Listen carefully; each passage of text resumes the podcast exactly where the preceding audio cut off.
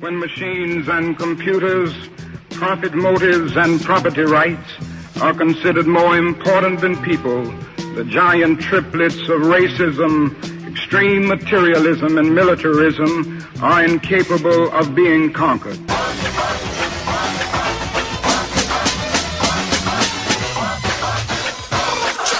George Bush doesn't care about black people.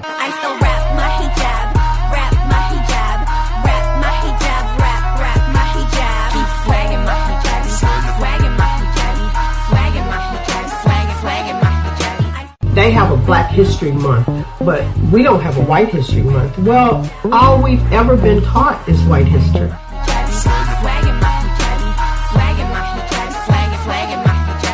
If it was not for the love and respect shown to me by black women, those right wing, ultra conservative, alt right haters, they would have me believe I'm too black, I'm too confrontational, I'm too tough, and I'm too disrespectful of them. But now I know I'm simply a strong black woman.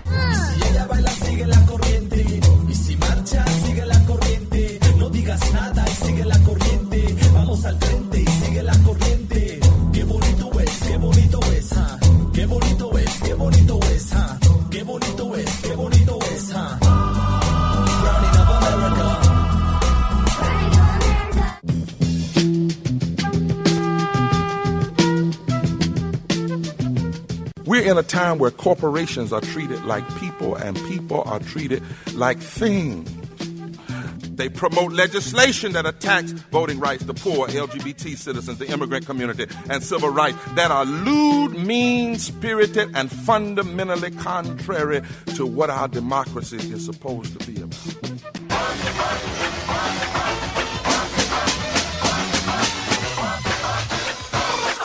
What is bad is not what they are doing. What would be bad is for us not to fight back. Hey ho, let's go. This is 102.3 WHIV, and you are listening to Resistance Radio. My name is Mark Alain Dery. Co hosting with me today is the very, very lovely, uh, and welcome back to the radio, uh, Liana Elliott. It's so nice to see your smiling face. So good to be Uh, back.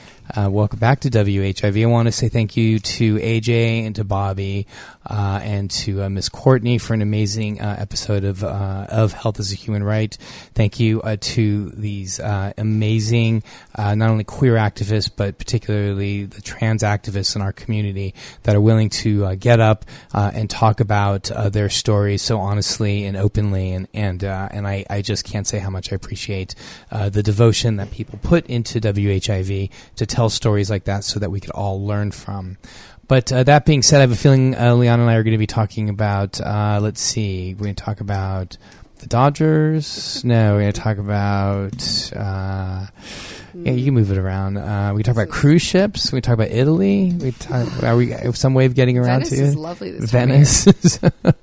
uh, yeah, today is going to be coronavirus, uh, and uh, there's certainly a lot to talk about, and it's going to be a, a pleasure to do so, especially to uh, get Leona's perspective on things. But before we do that, it's really amazing uh, to be able to have uh, somebody who is a good friend of the shows, somebody who comes in pretty regularly to talk about the amazing work, and that is Miss Melissa Tyler, who is the developmental director of the New Orleans Women and Children's Shelter, and uh, there is a uh, the New Orleans Women's and Children's Shelter is hosting its sixth annual "There's No Place Like Home" fundraiser and patron party on Thursday, March 19th at the Cannery, uh, which is located at 3803 Toulouse Street in New Orleans, and the patron party begins at six with the main event starting at seven. So, Melissa, thank you so much uh, for being back. I, I I always love when you're on air, and I learned so much from you. And uh, and as I've told you many times, the work that you do uh, at the at the women's shelter is really inspirational. So maybe let's take a quick step back and tell us uh, about uh, about the work that you do do at the uh, at the shelter.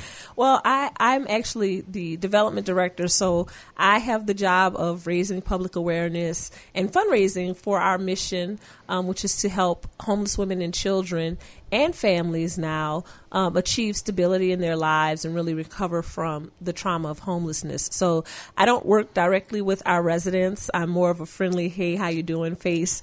But um, you know, the, the program staff at the shelter do amazing work, and I'm just honored to be able to support them. Um, it is not an easy task, but they handle it with a lot of grace and a lot of compassion, um, and they're pros at this. So Yeah, really. I mean, uh, the inception of it was in 2007, Mm-hmm. and y'all have helped out more than 2,500 homeless women and children transition from living on the streets to safe, affordable housing. Yeah. And that's a point that I usually like to make with folks is that you really do help make that transition and that transition. And I think once um, either yourself or I uh, may have said that there's like a 97% like retention rate, or or Yeah. once people make that transition, that transition really does stick. It does, and it's um, thanks in large part to uh, a post residency case management program that we have. So when someone is in shelter, they may be with us, you know, forty five to sixty days. But when they leave, they are still networked in. They still have access to all of the support and resources they had when they were in shelter. Of course, barring s- sleeping on our property, but um, we help them with everything finding jobs if they need to, or finding better jobs, becoming more gainfully employed. Um, you know, we help them find affordable housing, which is no small feat in this community right now. And we really support. Yeah, that's for yeah, sure. it's- it's Especially in New. Orleans, right? Yeah. it's a it's a huge challenge, and we I'm have sure. a staff person whose sole responsibility is to do house inspections and network with landlords and find, um, you know. Secure and safe housing for our families that they can afford.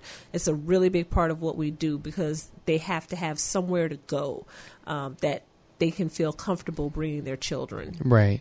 And as developmental director, are Mm-hmm. you are you developmenting new new programs with within the within the the shelter itself or Um, no, I just help fund the program. Got it. Okay, so you're looking for uh yeah. Yeah. I'm always looking for support. And here's the thing you never know where a conversation might lead Sure. with someone. So we have a number of people who say, What can I do to help? And we start talking about the many ways that they can help us in our work.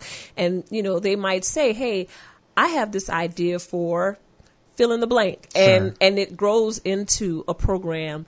Um, as long as it aligns with our mission and we have the capacity to make it happen, we certainly want to do that because we want to enrich our families' lives in a holistic way. Sure. Mm-hmm. Sure. And then maybe just a quick overview of what homelessness looks like in 2020. What are some of the causes of homelessness? I mean, I, th- I think as Yeah. our society is moving to more uh, financial inequity, um, we're seeing more and more people that maybe in the past would not have found themselves to be homeless. Or if you kind of give us an idea what the modern homelessness picture looks like. Sure. Well, first of all, homelessness is a poverty issue. Um, and, and interestingly enough, the Atlanta Fed just did a research a study on um, the gap that exists between people who are on public benefits and that climb to a sustainable wage. And in between, that gap in between, some of them are losing benefits. So in the short term, it's not it actually doesn't benefit them to get off of public assistance. So that's something that's holding families back. Um, in our community, we see a lot of homelessness in terms of people, you know, sleeping under the bridge in, in the tent city there.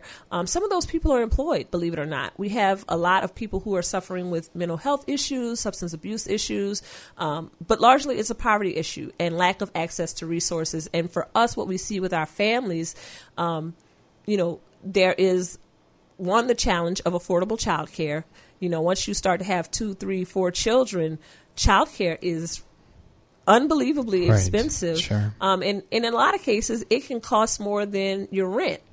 And so, um, again, you have to weigh: is it is it better for my family to work just to pay childcare, or not to work and actually be on on public assistance because you know it's it's a choice between one or the other, and I think that's a terrible choice to have to make. Can can I ask you, Liana, like as somebody who specializes in policy, how is it that policymakers find themselves in a bit of that like kind of a conundrum that, that on the surface doesn't seem to make sense? It's, I mean, it's government doing what government has been known to do, which is shooting itself in the foot in a lot of things. Um, it's the bureaucracy, right? And it's generally siloed interests that aren't looking at it from a, a Siloed interest. That's it- ding ding ding. it is, but it's it's a lack of understanding of the individual experience, and it's a lack of empathy or you know, in theory, government is supposed to be sort of indifferent to anybody's, you know, specific circumstances and it applies to everyone. And that's been the problem is it's like you don't understand where the gaps are when that agency, you know, drops off and this agency is supposed to start with assistance.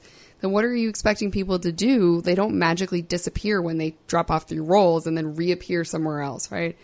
And um, I think that there is a shift now. I know at least locally, it's, I can speak to definitely not federally, but locally. And I think a lot of cities are left to be the ones to pick up the pieces for um, for some of these, you know, just programs that just don't they act indifferently to those kinds of things. They have to fill in the gaps. Right. Yeah. Did, did I hear that Salt Lake City, in an effort to um, uh, solve their homelessness, or it may have been Salt Lake City or it may have been Denver, just went and literally just bought like buildings Yeah. and just housed like it was more it was it was it was more financially kind of stable rather than keeping people in the hospitals or in the ERs or constantly looking for services they just That's went the just dream. right Yeah. Is that i mean it, it, was it salt lake city or denver I- or there- I believe it was Salt Lake. it was Salt- yeah okay Yeah, that makes I've more read sense yeah that. Um, you know, I wish that Yeah. the same thing could happen here. um, you know, we we don't have a lot of land resources here Right. between the lake and the river, and I think that just adds to the challenge for us. Um, you know, there's been a lot of conversation about our public transportation network and how, as affordable housing moves further and further out from the city center, where a lot of these service jobs are, you know, tourism is, is sort of the heart of our economy in a lot of ways. Um, in terms of, of unskilled labor, it really becomes a challenge to find affordable housing that is close enough that you can reasonably take public transportation to get to work every day. Um, so there are a lot of conversations being had. I know GNO Inc. is having a conversation about our transportation system. Um, I'm glad that the Atlanta Fed did that study because that's a that's a huge uh, step in the right direction, and they have a lot of pull. But we've been saying this, you know, for a long time that families there are gaps and families get caught in those gaps and it's really difficult for them to get out of them and so we're doing everything we can to empower families to get to that sustainable living space as quickly as possible. You know, it, it's probably not going to happen in the two months that they're with us in shelter. Um, and again, that's why we have that post residency case management program because we're going to continue to support them and push for them to, um, you know, seek higher wages so they can sustain their family. Can I also uh, put on too that there's um, there's a little bit of recognition I think finally in the in the service providers around homelessness that uh, most people don't know this, but you have to be documented homeless for 12 months to qualify for HUD's programs for homelessness for, because they're all designed for chronic HUD is the Housing, and Housing Urban, Urban Development. Development. and those are like you know subsidized units or something like that that's what people tend to think of like oh you go into permanent supportive housing and whatever but you have to be documented homeless for 12 months and like that's insane when you have when you previously were a household and still are a unit that you're asking me to survive a whole year mm-hmm. right? When i really just need a rapid resolution. And so that's basically what there's a trend towards these like okay what do you need? Do you need to just like a mediation between you and your sister so that y'all can crash there again? Or do you need you know $200 to make up for this other thing and then you're fine? So it's and it we see that especially when you think about a family that you would never ask a child to be like, well, you know, you look like you need help, but I think I'm going to make you wait a year until I know if I can really help you, right? Yeah. So I think for, I mean, families are the, you know, most vulnerable. Yeah, we, we definitely work to um, minimize the effects of the wait times um, and just helping, you know, helping families navigate the system. I'm so glad you mentioned permanent supportive housing. That is for people who cannot work for whatever reason. And there are many, many reasons um, why people cannot work, even though they might look like to you and me that they're able bodied, you know, air quotes there for people who can't see me. Um, but it's, it is a it is a challenge and so we are we're there you know with them every step of the way to help them navigate some very complex systems there's a lot of paperwork there are a lot of deadlines to me it's just it can be overwhelming especially when you already don't have stability in your home life you don't have a place to stay and then you tell someone okay you've got to go apply for this and here's the application and you need a letter from this person and you need to go here and it's just you know i couldn't imagine having to do it myself um, it's just a daunting task. Yeah, it really families. is. Mhm. And and uh, and uh, before we uh, we break for station ID, let me just ask real quickly. Um, I would imagine that there's a, an emotional trauma that comes along with with this as Yeah. well, and so this post residency case management. You know, was another great reason why we should be raising funds for the New Orleans uh, Women's and Children's Shelter because the the money there's the, I haven't found that money tree that my daddy used to talk about when he told me that money doesn't grow on trees. I always wish it did, uh, but uh, it, it, it's it's for things like that that, that that these entities exist. But can you maybe walk us through some of that trauma? I, mean, I imagine the trauma that children feel with the you know instability of housing, with the breaks in their routines. Um, just you I mean, know, you, you said a key word. Um, it's it's transition versus routine. Children thrive on routine. They thrive on knowing what is going to happen, what to expect from day to day. That's how they build trust. That's how they become confident adults and go out into the world and sort of walk fearlessly and, and achieve all that they can. Um, but when they're in a constant state of transition, it's really difficult for those children to build those bonds of trust. Um, they experience uh, you know, worse academic performance than their peers. They definitely uh, have trauma associated with homelessness, but the parents do too. Imagine, if you will, that you have a child, you love this child, all you want is the best for your child, and you can't provide the very basics. I'm talking a place to live, you know, somewhere to sleep, and something to eat. That is that is devastating to a parent. And so when they come to us, um, we're there to be to be cheerleaders. A, a huge part of our work is is empowerment. It is helping our families know that this is the beginning. This is this is where you start over. No matter what the past was, this is a new beginning for you, um, and we're going to help you. You're not alone. I think that is critical. Uh, there are a number of really great programs, and you know people go through them. And I'm not just talking about homelessness programs. I'm talking about any program in social services where it's like, okay, we're going to help you. Now we've helped you. Go fly. And a lot of times, people just aren't ready to fly yet, and you've got to be there to help them along the way. And so that's what we do. We don't just say, hey, you were in shelter, we helped you find a place to live, you can afford it, great, bye. That's not fair. Um, and you're setting up people to fail when you handle things that way. But we've all got to work together. It can't just be one agency. We have to sort of collectively take a, that approach that the support needs to be sustained. Yeah, that's amazing. So, if you're tuned in, you are listening to 102.3 WHIV. This is Resistance Radio.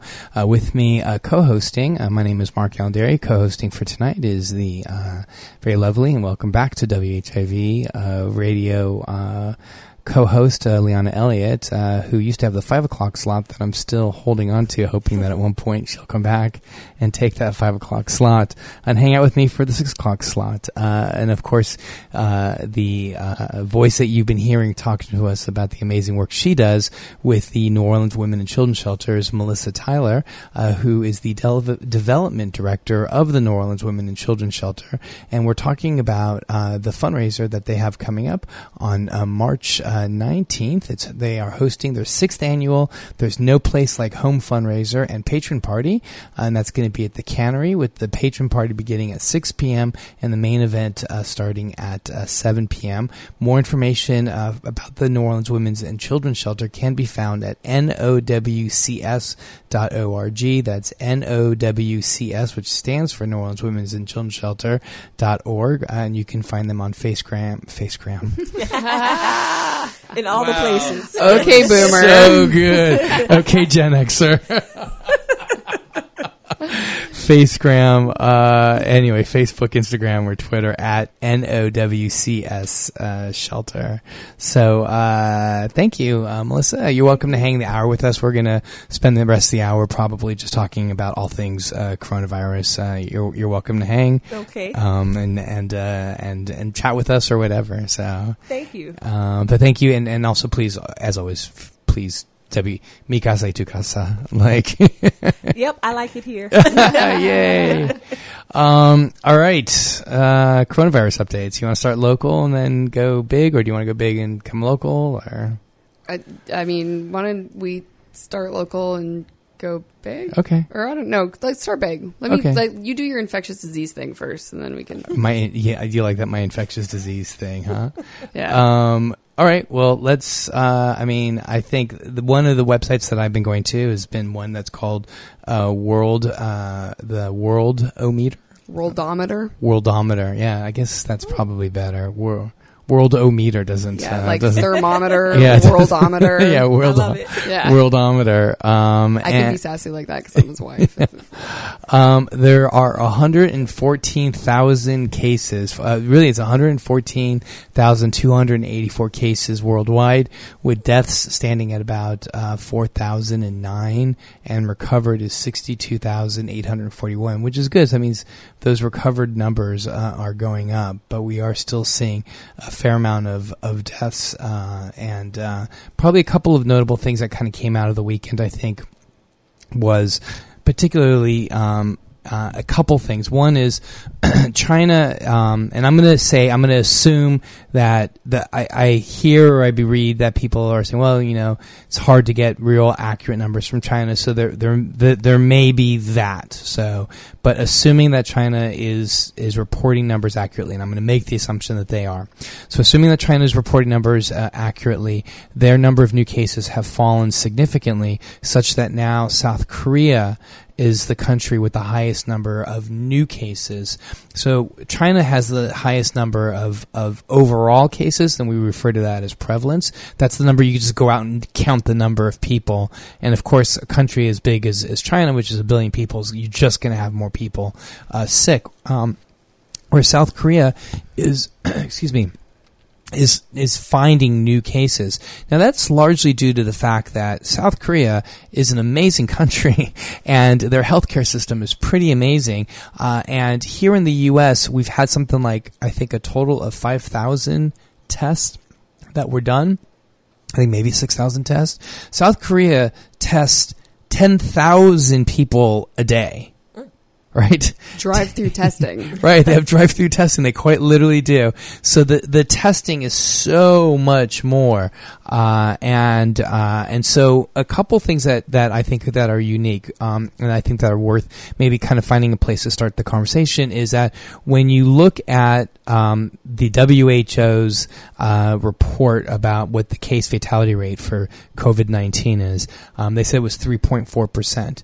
Now, the problem with that number is that it's probably an overestimation. And the reason why it's an overestimation is that we just don't know the number of complete cases. So that's the number underneath the fraction. So you take the number of cases and you divide it by the total number of cases, but we don't have a good idea of what the total number of cases really are, right? We just we just don't because in the U.S. we're only testing five thousand people total, right? But South Korea, their their mortality rate uh, is zero point five percent, and I'm going to make the argument that their mortality rate actually is probably the most accurate mortality rate. And assuming that human beings are human beings no matter where they are, that that three point four uh, uh, mortality rate that the WHO first announced versus the 1 to 2% mortality rate that we were kicking around before the WHO uh, introduced that 3.4% mortality rate versus what's the mortality rate in the US? 5.7. So almost double the global. Now the reason why that's so high, I know it is that way, but I think the reason why that's so high is because um, don't test anybody. we're not testing the. It, you're not getting the full scale of what the denominator denominator really is. So I'm going to make the argument that I think that the uh, mortality rate is probably closer to what South Korea is doing, just because they're testing so many people. The other thing that is unique is that South Korea's test that they have has a very high sensitivity rate.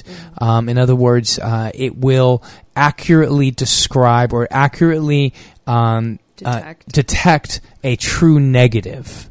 We're- Right. So, do you know how long it takes for the turnaround for them to do their tests? Because I know that's been a, some one of the concerns. Right, here. that's been an issue. Certainly, that was the first case in Washington. It took like three or four days for the CDC to turn that case around. Or uh, I, I'm going to say it's a couple hours, but I don't know with 100. percent So I know there are a couple different types, and I think that's also worth saying that. Um, and there's different levels of testing. There's the sort of that initial screening test, which can maybe have a lower sort of sensitivity rate, and you know, but then as it gets more critical, it, you go up the chain of like of confirmation, right? So, um, and we have we were still in the United States, still sort of waiting on those confirmation kits that were you know going to the states. So those were then those have to still go to the CDC. So now there's I think this week they've been saying that the commercial tests are going to be more available, but they take a few days to turn around, and that's like so there's there's a lot of logistics and human behavior involved in this that. Um, until we have something that is widespread, robust, cal- you know, easy to do, very accessible, free, Yeah. private, et cetera, et cetera, and people know what to expect if something hap- if something does come up, that it's, you know, just exactly to Mark Allen's point, without a healthcare system that is fundamentally accessible and equitable, there's a lot of incentive to not engage in this. And that means that we have a lot of opportunity to get some people that are very vulnerable, very sick, and could die. And I think it's the this is an absolute head in the sand moment for us nationally, and I think around the world. You know the the weaknesses of our healthcare system are now like laid bare boy. for Oh, everybody yeah. to see. Oh, like, boy. which we of course have been talking about for a long time. But it's like okay, now let's now let's actually just show you, you know, Right. birthday suit style. This is literally what we're working with here. Right. So. Right, and, and especially when you see the comments and the contradictory comments that are coming from our, our top governmental uh, officials, it's really quite. I- I've never seen a more epic, bumbling, fumbling approach. You know, and, and, and God bless, and I'm an atheist, so I don't even know why I say God bless. Thank goodness. Thank goodness. Uh, and I'll say God bless. God bless whistleblowers. Right, like you know, thank goodness that there are people that are in the that are in the American government or that work for U.S. Uh, governmental entities and are like, no, that's not the way that that is. That's not how that went down.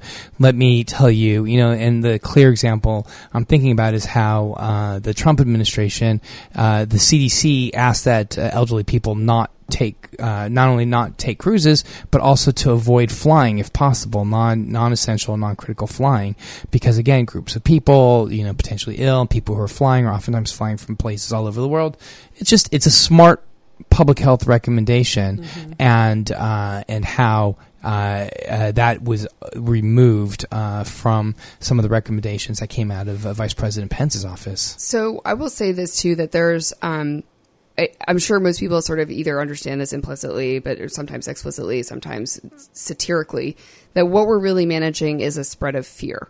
We're not mm. really managing a spread of a virus, right? Right. Like, yes, we are, of course, and we also are managing the spread of influenza and you know anything else that's a communicable disease. But we are all what this really is about is you know, the reason why why not test everybody? What is the problem with testing everybody? Well, we're going to all of a sudden see this huge jump in cases when widespread testing becomes available, right? Right. And that's going to be really scary for everybody, even though it means that, hey, y'all, this has just been around this whole time. You just are now kind of finding out about it, right? And that's a really different thing when you're talking about something that is very, very dangerous to a specific subset of the population, right? Yeah. And navigating the um, communication of that has to be done with such sophistication and nuance. And of course, that is not what our federal government communications Right. are known for. Right. And Twitter is not an appropriate place to, you know, just you know, berate the situation and not actually be helpful in dispelling any of the the true myths and that Right. that further stoke the fear. So I think that's something to keep in mind too that every time that we hear any of these messages from your local government, state or federal, that there's always a fine line that they are walking between having people be aware of something but not freak out and not panic and not overreact. And that overcorrection can absolutely be more damaging than just the initial awareness at all. So Yeah. that's worth just Yeah, you know, one of the things that that we uh, talked about over the weekend several times, and and and I think that this is something that that, w- at least you and I have talked about a lot, and certainly you know the radio station kind of developed as a result of thinking like this, so as to get another voice of reason out on the air. But how this is like the most obvious. They are protecting f- capital before they're protecting people Absolutely. you know that they are not telling the truth so as to protect markets rather than protect people You know, and it's like without people, there are no markets anyway. But it, it, it is stunning that that politics, you know, and, and I could, you know, and again, I I'm I know you done. get, you get all up on your soapbox on this one too, which is which is great. This is what this is for. But like, well, either that or it's a Purell box. Um, yeah. Good luck finding any of those. They're all empty. The, the but the the idea is that uh, this oligarchy, basically, right, doesn't care until it impacts them. And when it was killing a whole bunch of people, like, oh, well, it's a trade partner, blah, blah, blah, right? Like, there are things that there are outbreaks all the time all over the world, but it was only when it starts impacting like Europe, right, and all the white Westerners that all of a sudden governments start taking action and there's interest and there's whatever. And like that's also part of this insidious thing that's like, well, you know, we could have restricted flights and done all this other stuff for some of these other things, but you know, now you don't want to because there's no potential end in sight. And so that's a lot of money that's on the table. And now they're trying to figure out that cost benefit analysis. And when you fundamentally discount an individual's life like that and put it into an equation, you know, you make decisions that are based not on the best interest of those individuals, but best interest of like how you set up that equation weights it differently. Sure. Right? And I would imagine that the way you set it up can tell a lot about that person who set it up. Oh yeah. Yeah, right? Oh, yeah. Just like Dr. King would say that a budget is basically a moral document, right? Yes. I mean, I imagine that the way that equation gets set up also would give you pretty profound insight into into people's uh, thinking. Yep. Yeah. Absolutely. Show me the money. Yeah. Follow the money. Yeah. That's right, right? That's, That's right. exactly Where right. But the thing too that is like is this is like a really interesting time for this to happen, right? Like I'm Yeah, I mean, this this is, a of course. So one is, you know, we saw today what happened in the market, which, you know, is like some very like a nebulous thing that exists somewhere else in my mind because I don't not invested in anything in the market. But like it's a thing that happened and everybody's like freaking out about it, right? So that's a thing that's going to So, do you want to explain what it was? Um, No. I mean, the market. They they closed the market. They market. closed the market. They closed the market because it was tanking so crashing. fast. Yeah. They had to close. 1700 points. Yeah, they had to, they had to close the market because it was crashing, Yeah. It- which is to me again another superficial fix, right? I mean, like it. The you market's can't- crashing, you right? can't the market's it cra- like, yeah. right. It's it's it, you know it's not a thing to begin with to begin with. Okay, but yes, you try to close it like it was going to do something. Well, you think tomorrow the virus is going to be like, It's oh like it's well, like everybody the, like take a deep breath, closed. like it's okay, right? So so yeah, so it is a it's a massively arguably and a massively overdue market correction, right? So okay, fine, this is what it finally takes for this to start changing. Then you also have um, your just general low lying American level of like xenophobia, racism, and you know protecting your own personal interests above everything else. Yeah. So that's like great. That's ours also, re- you know, hitting some kind of a tipping point where we're like, you know what, this is really not sustainable for so many people, and we cannot stress this enough that this cannot stay this way. So now you're facing a national conversation about healthcare access, about income disparity, Yes. about right to what does it mean to have a job and to be employed and to have benefits? And you know do you trust the the quote unquote the system to be there for you and to protect you or not? And it ends up kind of being like a referendum on those things like how you react to it. Do you freak out and panic and protect your family and everyone else is like can go you know whatever? I don't care. Or are you like okay we got to figure out who we need to like make sure has food and water like in taking care of people both on an individual like neighbor level and all the way up to like internationally right Yeah. so that on top of all of that we're we're looking at elections right. So and that's Yes. so yeah. which involve a lot of people going to the same place and touching the same thing yeah, yeah, Yes. there's that too. i'm worried about Well, this. I mean, what about I mean, what about the option of voting with our phones? Isn't that a uh, oh well Surely you it's- jest. yes They- Hold on. If you're tuned in, you are listening to 102.3 WHIV. This is Resistance Radio. I am your host, Mark Alain Dery. Co-host with me today uh, is uh, Liana Elliott. Welcome back to WHIV. And with us also uh, is Miss Melissa Tyler, who is a developmental director for the New Orleans Women's and Children's Shelter. They are having a, uh fundraiser on March 19th at the Cannery. You can find more information about that at nowcs.org. Um, so I see. So there's two things that I see here because I really do want to broaden this conversation out a little bit more, and then we'll kind of start you know, we'll go local um, as we start wrapping up the show and focusing on like practical things that people can do. But I see two two different outcomes, um, and I, I'm this is just me kind of riffing, but I see one outcome in which people start to become so significantly affected.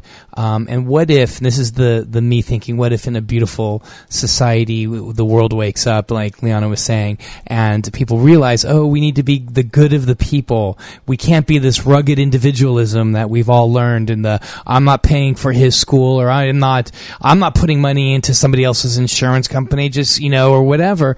And what if people are become so burdened that they realized that that Medicare for all is like the way to go. And then that perhaps sways people into you know something like a Bernie Sanders vote versus what happens if people become uh, uh, what happens if society breaks down so much that people are quarantined all over the place including police traffic cops? What and what happens if society then descends into a sense of lawlessness um, in which you know crime uh, or uh, you know you have just uh, people are afraid to go out into the streets because there's no one literally policing the streets uh, made worse by the way that they can stroke or stoke uh, the fires, and then you know you have a President Trump who comes out and says, "Only I can save you," uh, and and and so right, I, I Yeah, no, see it gets super dystopian, like, right, super I, it- fast, right. I mean. I see it going in two different ways. There's a It- reason why like yeah. horror movies start like this, right? And and I think anybody who was here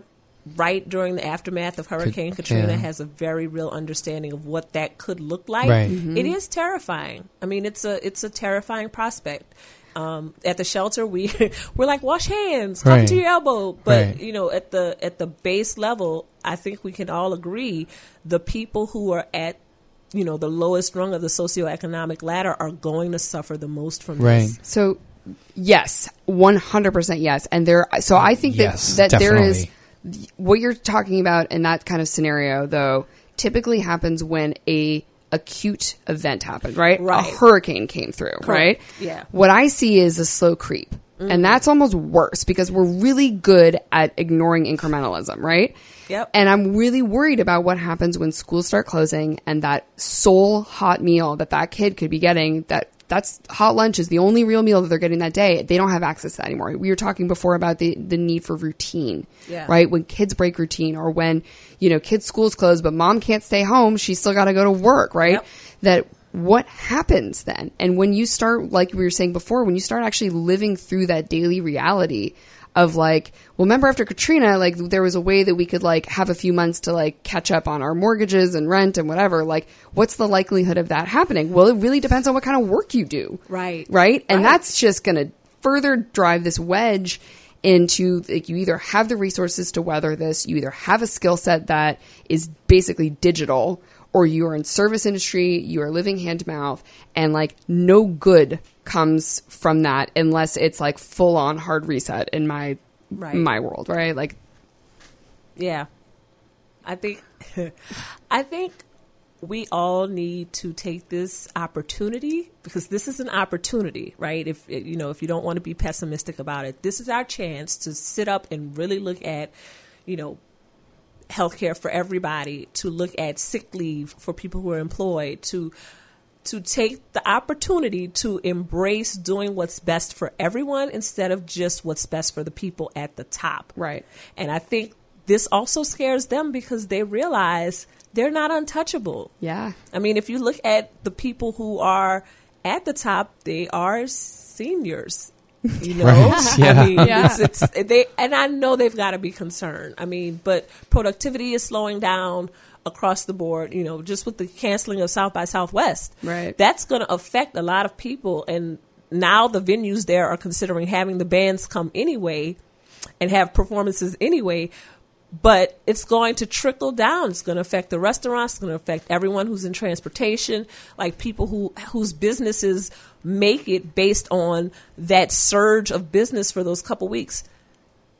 And that that is going to hopefully, I hope it'll jolt people awake. It's, it's when you rely. It's like um like monocropping, right? Like that's Mm. like if you only rely on one thing for all of you have to diversify. Yeah. And I've been talking, Mark Alain and I've been talking about this for a long time. That like what really scares me about the tourism, not necessarily the growth of the tourism industry, but the lack of growth in other sectors in Mm. New Orleans that doesn't counterbalance that creates you know a, this this vacuum of of that diversity of industry that now we're so reliant that I believe that there's a like point of no return where at some point a tourism industry grows so big and is not checked that it cannibalizes itself Mm. and Yeah. that it becomes like you become the you know the the stereotypical Yeah. the ersatz version of what you once were if you don't know how to protect what made Right. it I amazing in the first place and this is exactly what I'm so worried about is that who is going to lose at the bottom of the food chain, right? Yep. It's people that depend on tips for, you know, and they definitely don't have sick leave and they definitely don't have the flexibility to stay home with a kid when, you know, the school closes. Right. So how do we? I mean, how do we do something about that? I mean, are there? Does the state kick in, or, or what are some of the regulatory uh, iterations of something like that? How do we protect the most vulnerable in our communities? It's a really good question. I really wish I had an immediate answer. I don't. I think that is something that every city and county and state and parish and everybody is trying to figure out across the country because I will say this that we are unique in Louisiana. Because always, right? Because Louisiana is just whatever. It's Louisiana. Because we have parishes and not Because counties. We have right civil. Co- so in Louisiana, all labor and employment relate basically is a contract.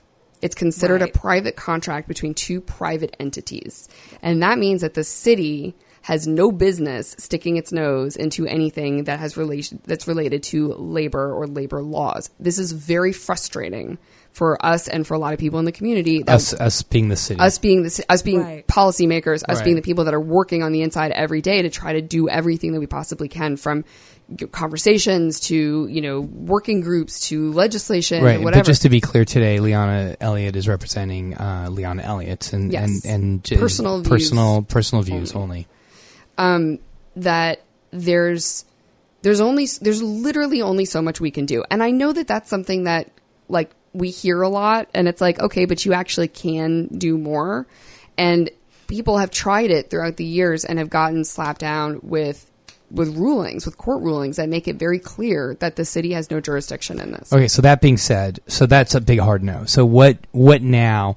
How does somebody who is a service uh, industry worker, what do they do when they're being told stay home? Uh, when uh, you know, it, this is an interesting conversation to have with Right. you Yeah. here, Melissa Tyler, because you're going to see the end. You're going to see the end results of some of this stuff, Yeah, right? yeah. Somebody's told to stay home if they're sick, they don't. They go to work, or what happens if they have a child at home, or what if they do stay home, they lose their job? I mean, it's you miss one shift or two. You know, you can't get to a doctor's, and and you know, Yeah, and- how do you get a doctor's Right, and then we also, as a doctor's Right. office, if you're sick and you're like cool. Don't come to the doctor's office. Yeah. Like, right? Like, there's other people there. Like, you know, don't come to the doctor's office. Like, Right. don't. Like, that's cool. Like, if you need to be seen, but if you just have the sniffles and you have a fever and you have a headache and you Stay don't feel, just stay home. Like, and Yeah. just kind of do a self quarantine. But somebody's going to be self quarantined for 14 days. They're not going to have a job and they're not going to have a home. I don't know anyone who has sick leave, 14 days of sick leave. no Right. Yeah, I don't know. I don't know, I don't know anybody. anyone. Right. Um, at in any industry. Yeah, or I barely even know people that have sick leave, let alone like a balance of sick leave, like right? Like Right. So you know, or you can do leave without pay. Really? Can I? Can I really do leave without pay? Like you know, what is that we're actually asking people to do? That's why I was saying that just kind of exacerbates a digital divide, and that's what really Yeah. is also starting to really concern me. Yeah. And I think that there is a especially for service industry where it is very close contact Mm-hmm. with things that people put in their mouth, right? Like mm-hmm. forks and spoons and glasses and that kind of a thing. Food Food, right. right? that, are pre- that's prepared. this is very this is like the number I, to me this seems like the number one obvious place where like a lot of people could be impacted all at once if you have one server one you know prep cook that is like maybe even asymptomatic and doesn't even know that they're supposed to be staying home and they're just at work you know or the weather changed and i got the sniffles i'm feeling a little weird but it's just the weather or like whatever right that you don't even know and it's like it's this opportunity for something to really spread and the fear of that is like somehow both needs to be both empowering and also like I don't know, inspiring action. Right. Right? That and I don't I don't have an answer for like how this works. Like, you know, the protesters today that demanding, you know, sick leave at hospitality. Yeah.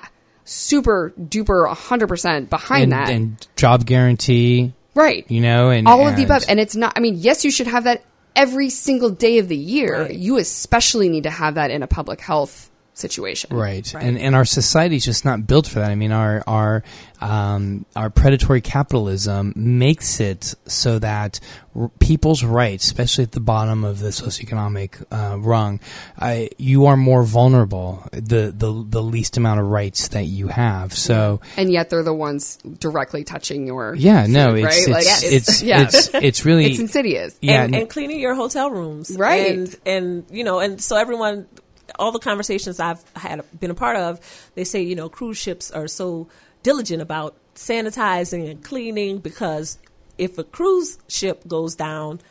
They lose a lot of money when they have to dock and they're quarantined and people can't leave.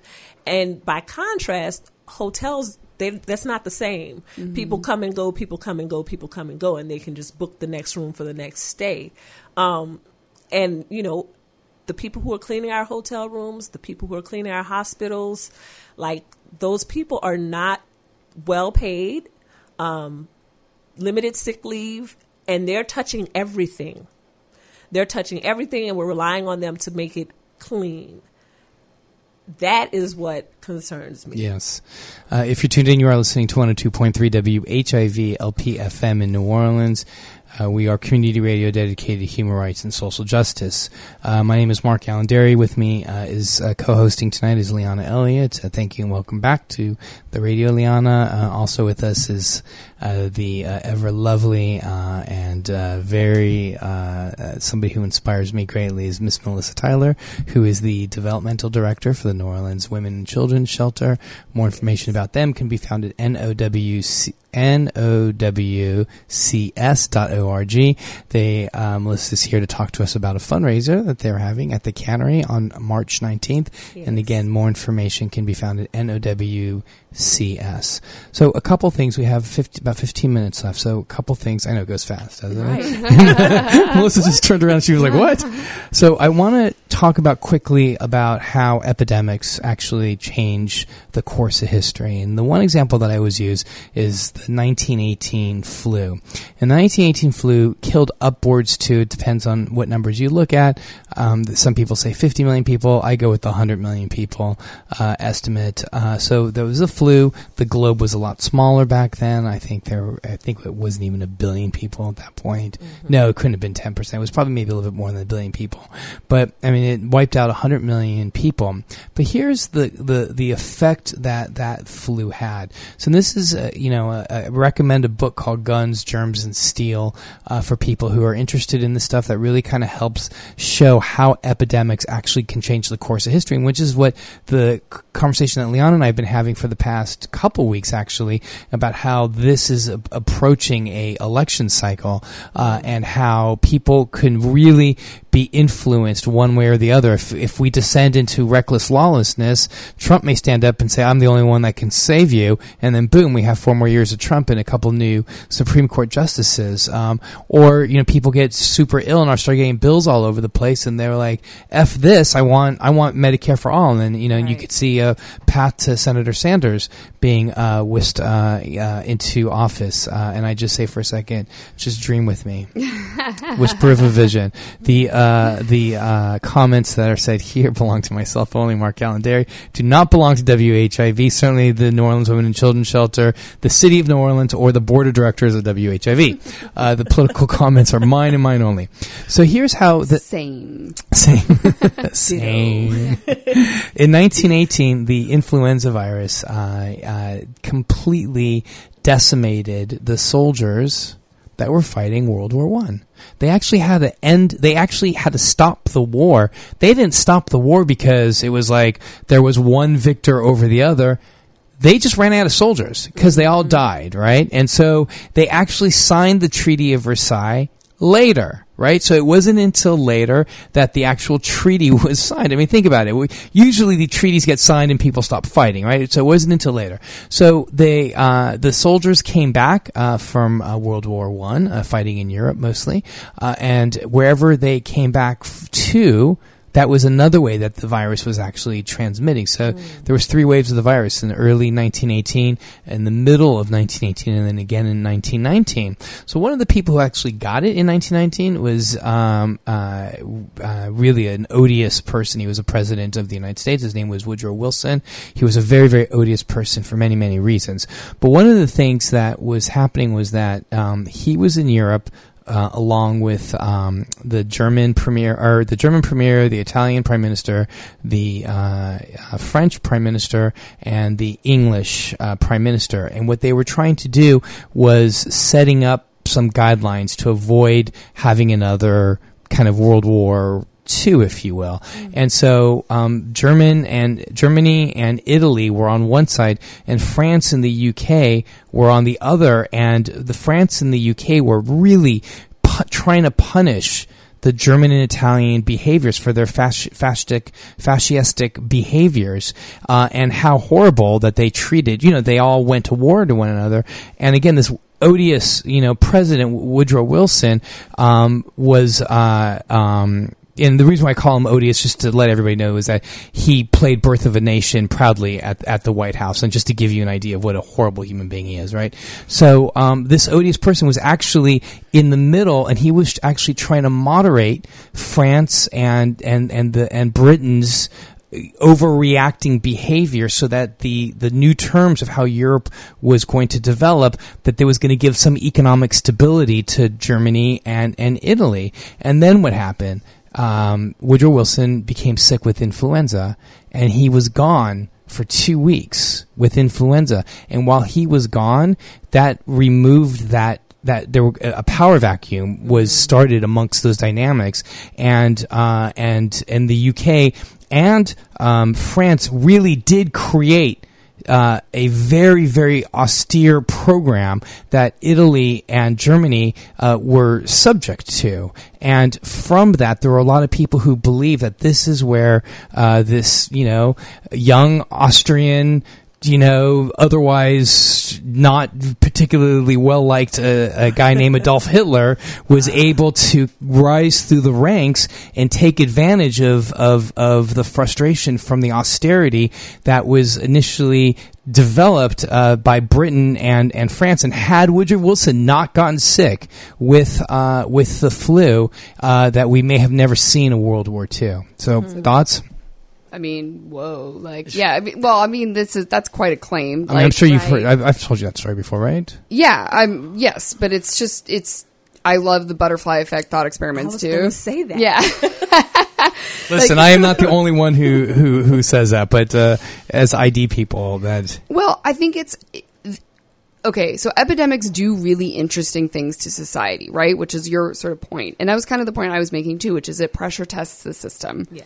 And whenever the and any disaster truly does, right? Katrina, whatever. But there's something about the fact that a you know interpersonal community like a disease that is between people that is dependent on people and behavior of people is like uh, essentially becomes a reflection of who we are right like are we a, a are we a people that are like oh for the good of the people i'm going to take this action and i'm going to protect everyone and i'm going to stay Right. home and whatever and blah blah or are we like let's go buy all the cleaning products and sell them at like a massive markup like on the street corner right and then this sort of like, well, who does have access to healthcare? Who knows that they can go and get this? Who's going to be sitting in a waiting room for three hours infecting Yeah. everybody? And who's going to go straight into a private room?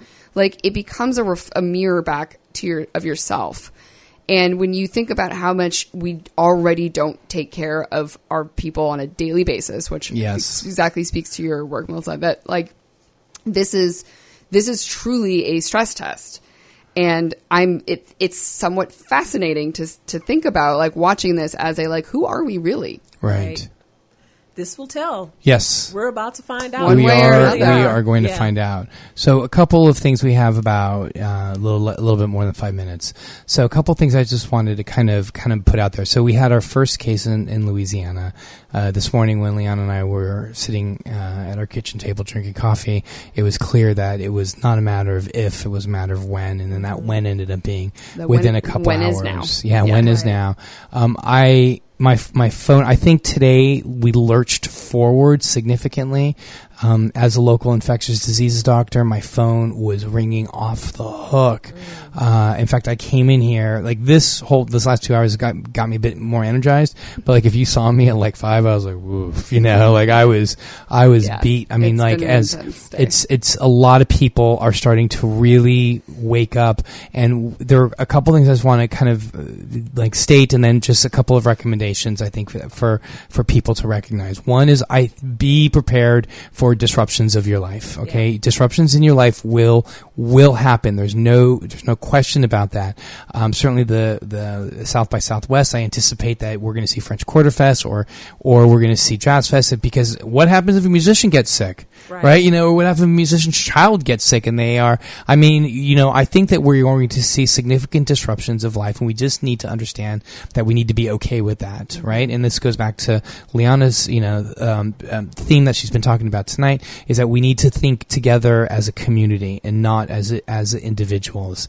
Um, I think probably, uh, a couple things that we need to recognize is that there is going to be some, not only are there going to be people who are going to die, um, so we just need to be ready for that. Loved ones are going to get sick. We just need to realize um, that people will be sick, um, but also there will be a financial downturn. And I think that people need to recognize that is real. That is really real because if restaurants start closing, um, I mean, think just think about the trickle effect of of again, like you were saying, the butterfly effect. You could see how many different different places that's going to touch. We have schools at Columbia University shut down, Stanford uh, shut down uh, as well. They're doing classes by uh, through technology, which is great. Uh, Unless uh, you were a physical worker on the campus doing lunches and Like a cafeteria worker. Right. Right.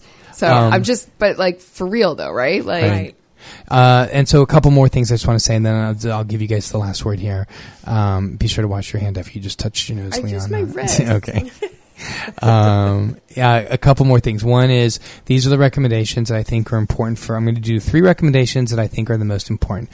One is I think that everybody needs to go and buy a thermometer, buy an oral thermometer, and let's use a common definition of a fever as 100.4 or 38 degrees. Two, I think that everybody needs to practice the best hand hygiene they've ever practiced before, ever in their lives. That means try not to shake hands, uh, uh, and and elbow bumping is is preferred over fist bumping, but in order, elbow bumping, fist bumping, and then way down at the bottom is is handshaking. But in the end, really, uh, soap and water for 20 seconds, uh, or uh, hand sanitizers that have 60 to 90 percent uh, alcohol content.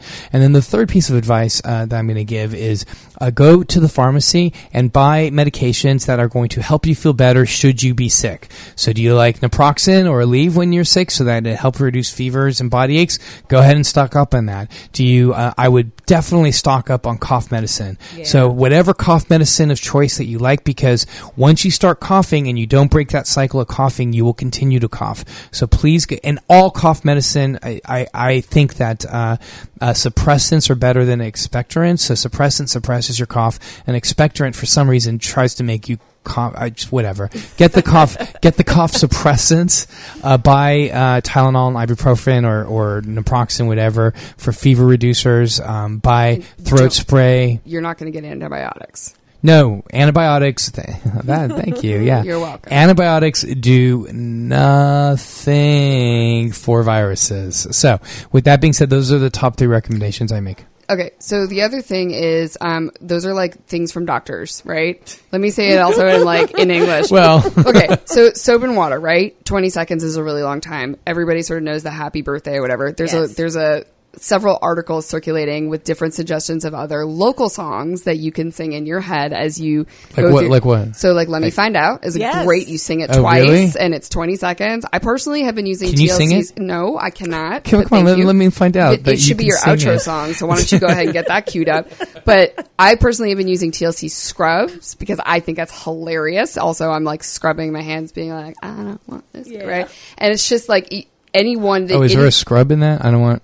Yeah. that's- Oh my God.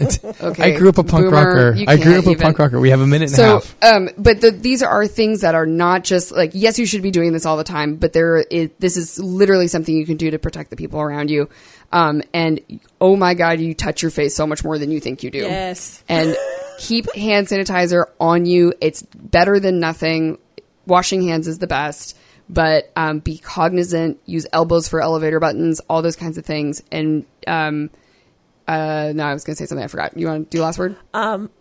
I would just say because we are a women and children shelter, there are lots of kids there. Um, if you have children, I would strongly suggest that you, if you've never been a person to like nag your children, this is the time. Make sure when they go to school in the morning, you tell them you love them and then you tell them, make sure to wash your hands, especially before lunch. Be sure to wash your hands. Don't forget to wash your hands before dinner. Did you wash your hands? Make it a game. Make it a game. Do whatever Yeah. you have to do because they will forget. Yeah, exactly. Let me find out that you washed your hands. Let me find out you still rocking flip phones. Let me find out the thing ain't much. We scrubbing over here. Let me find out that Gucci purse not real. Let me find So out you got it's verse twice. It's 20 seconds. Let me find Thank you so much, uh, Melissa Tyler, uh, Developmental Director of the New Orleans Women and Children Shelter. More information, NOWCS. They have a fundraiser coming up on March 19th. Liana Elliott, thank you. Welcome back to WHIV. It's nice to see your smiling face, as always. Thank you. Let me find out them booty pads underneath. Let me find